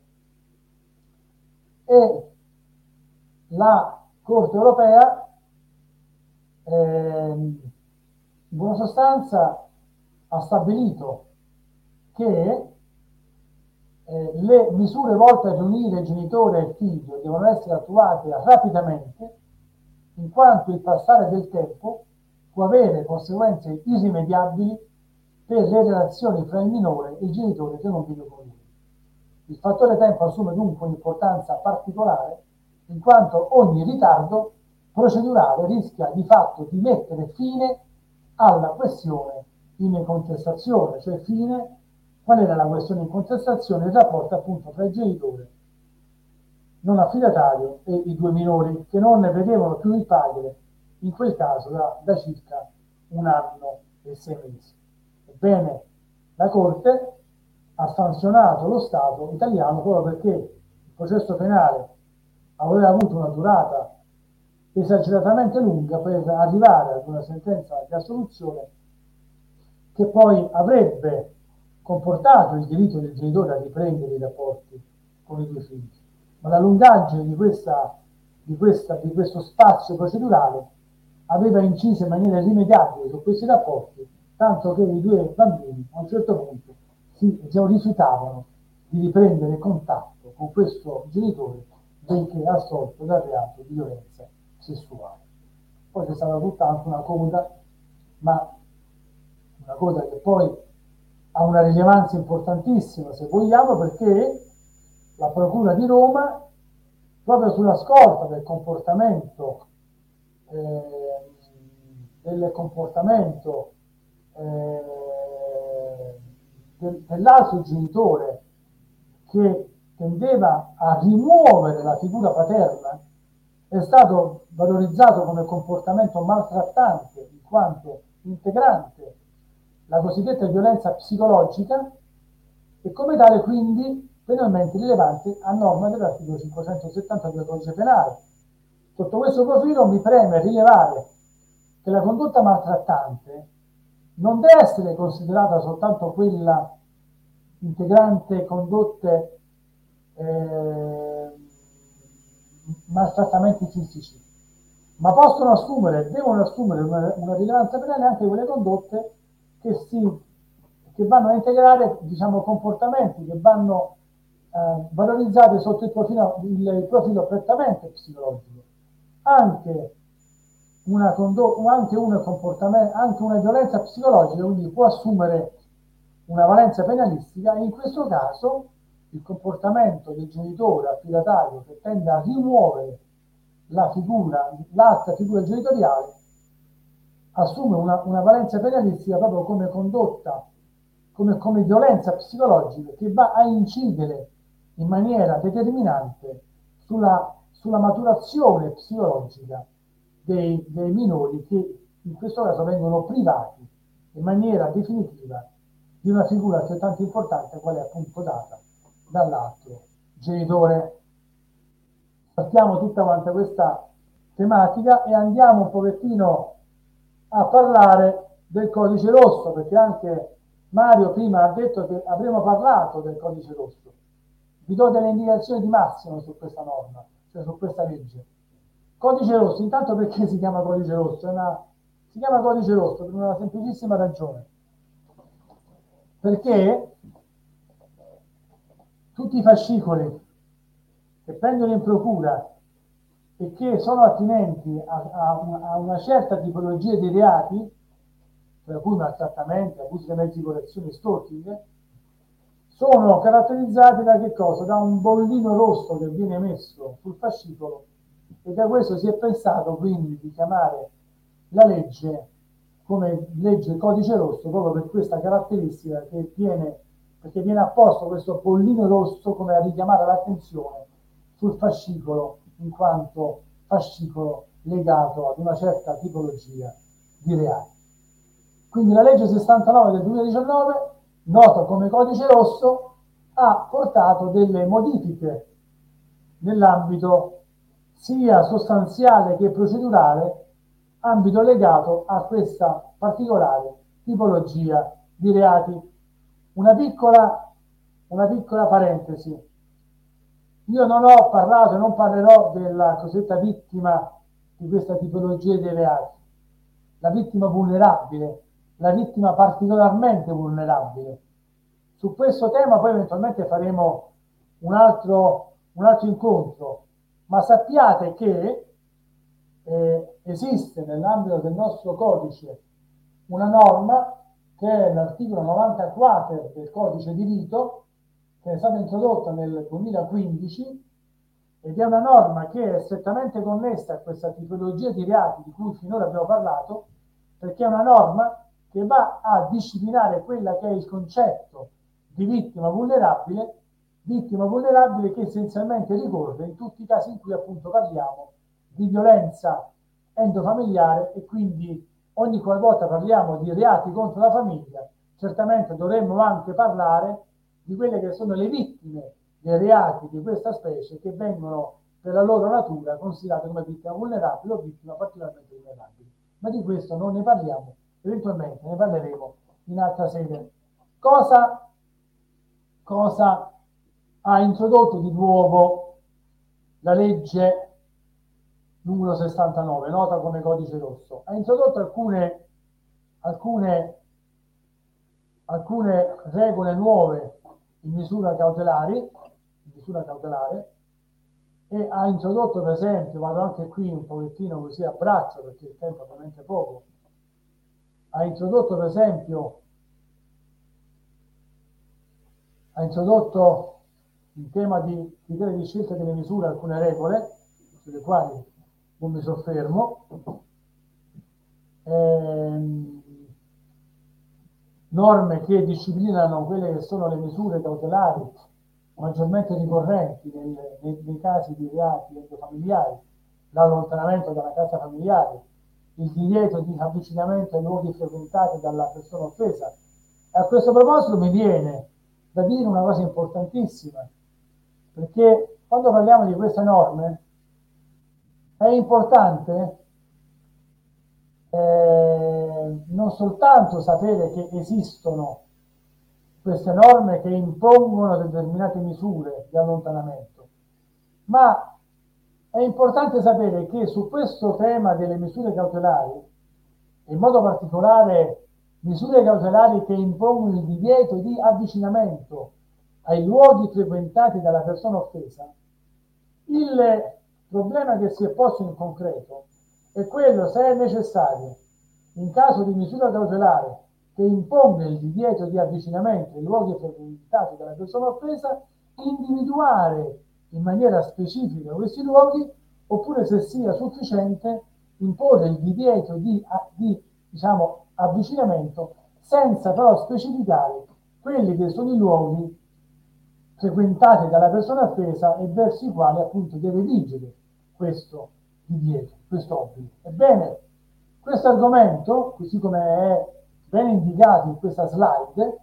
è stato affrontato dalla Corte di Cassazione a sezioni unite con un'ordinanza del primo marzo 2021, la numero 8077, quindi recentissima, che ha stabilito un principio fondamentale. Ogni qualvolta diciamo, si arrivi a imporre il divieto di avvicinamento ai luoghi abitualmente frequentati dalla persona offesa, bisogna individuare anche in maniera specifica, bisogna quindi indicare i luoghi frequentati dalla persona offesa che la parte verso cui viene imposto questo obbligo non deve assolutamente frequentare. È quindi una norma, è quindi, è quindi, e quindi questo è il principio di diritto che trovate scritto in questa slide, si reputa quindi necessario, si reputa quindi necessario, questa era l'ordinanza di dimissione, e la Corte di Cassazione con questa informazione provvisoria ha stabilito questo principio di diritto che adesso andiamo a leggere. Il giudice che ritenga adeguata e proporzionata la sola misura cautelare dell'obbligo di mantenere una determinata distanza dalla persona offesa, può limitarsi ad indicare tale distanza. Quindi se per esempio bisogna indicare che l'indagato non deve, non deve avvicinarsi alla persona offesa per 5 metri, è sufficiente indicare questa misura. Nel caso in cui, aggiunge la Cassazione, però, nel rispetto dei predetti principi, disponga il giudice anche le misure del divieto di avvicinamento ai luoghi da essa abitualmente frequentati, deve il giudice indicarli specificatamente. Questo perché prima della, di questa sentenza, che deve essere ancora pubblicata, abbiamo qui una informazione provvisoria che è stata divulgata dalla Corte di Cassazione in via provvisoria, ebbene, prima di questa sentenza i giudici applicavano, che applicavano la misura la, la applicavano in maniera generica, oggi viceversa hanno l'obbligo di indicare in maniera specifica quelli che sono i luoghi che vengono abitualmente frequentati dalla persona offesa e, che, e nei cui confronti vige il divieto di avvicinamento. Trovate? Ecco, una delle, delle novità introdotte dal codice eh, rosso è l'obbligo di comunicazione, cioè quando, quando si tratta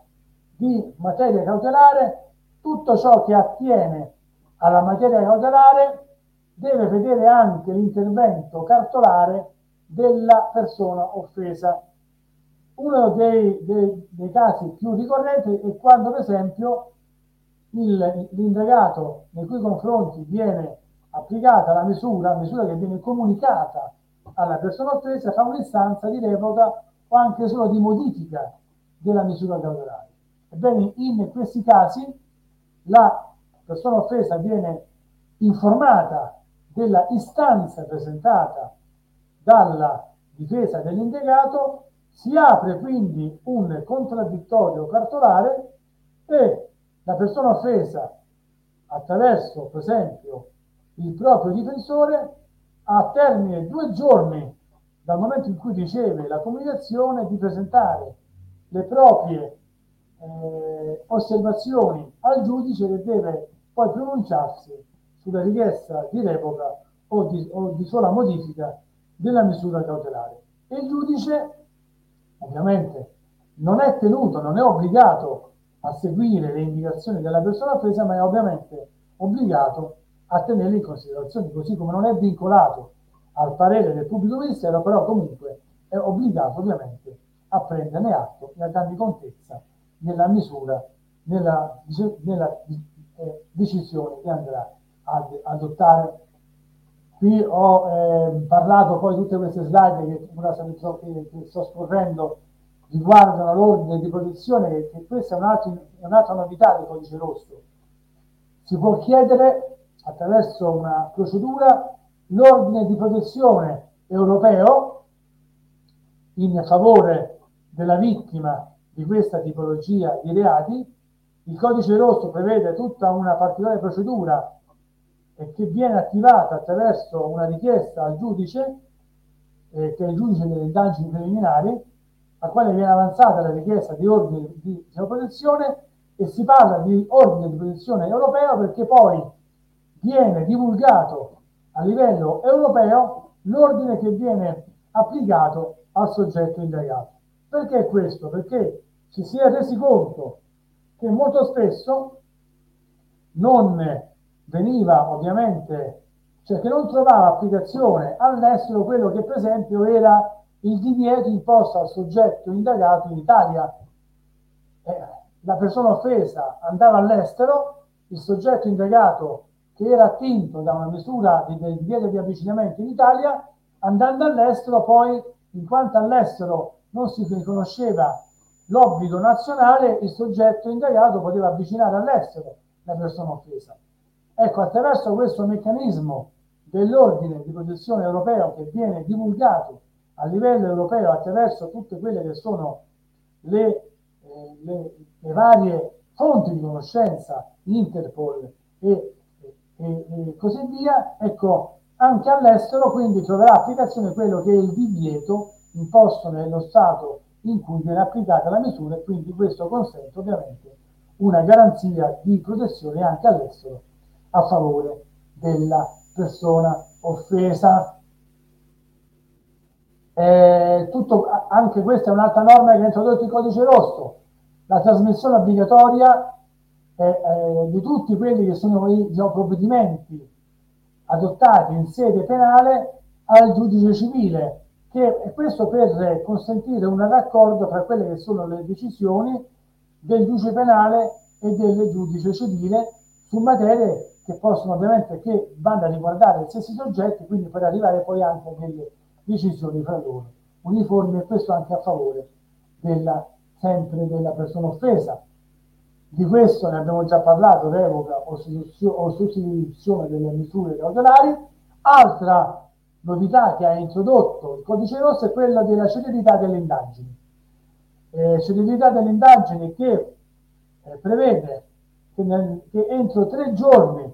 dal momento in cui la notizia di reato viene, viene scritta, di procedere all'esame della persona offesa, nel senso che l'autorità giudiziaria entro tre giorni dal momento in cui non viene presentata la denuncia, nel momento in cui viene iscritta la denuncia, quindi nel momento in cui in buona sostanza viene iscritta nel registro delle notizie di, delle notizie di reato, ecco, da, da, quel momento l'autorità giudiziaria ha tre giorni per, per, per sentire la persona offesa. Chiaramente non è un obbligo sanzionato da alcuna inutilizzabilità, quindi non è un obbligo che se non viene adempiuto comporta poi inutilizzabilità delle dichiarazioni presenti assunte oltre questi tre giorni, ma è una norma che è stata introdotta perché si è sentita l'esigenza di dare un maggiore impulso a quelle indagini che appunto attengono a questa particolare tipologia di reati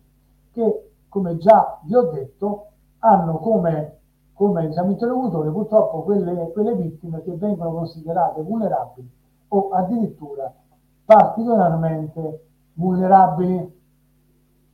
Tutte quelle che sono poi le novità, nel caso vi ho già detto di modifica o di diciamo c'è un contraddittorio cartolare, anche nel caso in cui c'è un'evasione, viene data notizia alla persona offesa, la persona offesa in buona sostanza assume una veste di parte fondamentale già nella fase delle indagini preliminari, viene portata a conoscenza della persona offesa tutto quello che è, possiamo dire, la storia giudiziaria dell'indagato che viene attinto dalle misure cautelari e tutto quello che viene fatto nell'ambito delle misure cautelari viene portato a conoscenza della persona offesa, ovviamente perché si, è pensato di, diciamo, proteggere in maniera più energica la persona offesa in, diciamo, con questa modalità di diciamo, informazione. E un caso pratico non ci interessa. Trovate qui tutte queste slide, veramente stiamo andando di corsa sulle esigenze di celerità, sull'inasprimento di certe pene. Per esempio sono state inasprite le pene per il reato di cui al, eh, al, al, al 572, eccetera, eccetera. Un'ulteriore novità importantissima che è stata introdotta dalla, dal codice rosso e che è stata introdotta una nuova fattispecie di reato che è il 387 bis codice penale.